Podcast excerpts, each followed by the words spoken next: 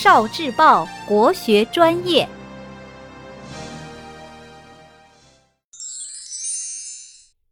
国学小状元，鼎是什么？小朋友们，你们见过这个器物吗？它的名字叫做鼎。仔细看一看这个鼎字，是不是很像图中的样子呢？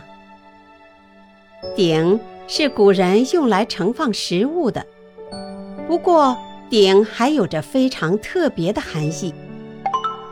传说大禹治水后，将神州大地划分为九州，还搜集了天下的青铜，铸成了九个大鼎，每个鼎象征了一个州，因此九鼎就成为了国家权力的象征。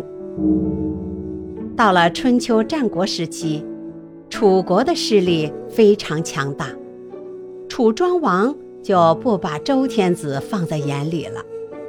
于是楚庄王向周王朝示威，他问周朝的大臣王孙满：九鼎的大小轻重如何？意思就是要夺取周朝天下。王孙满回答说：统治天下靠的是德，而不是鼎。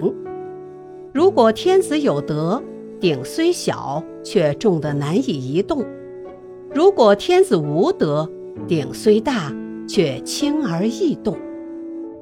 周朝的国运还未完，鼎的轻重是不可以问的。后来人们就用问鼎一词来指企图夺取政权。哦，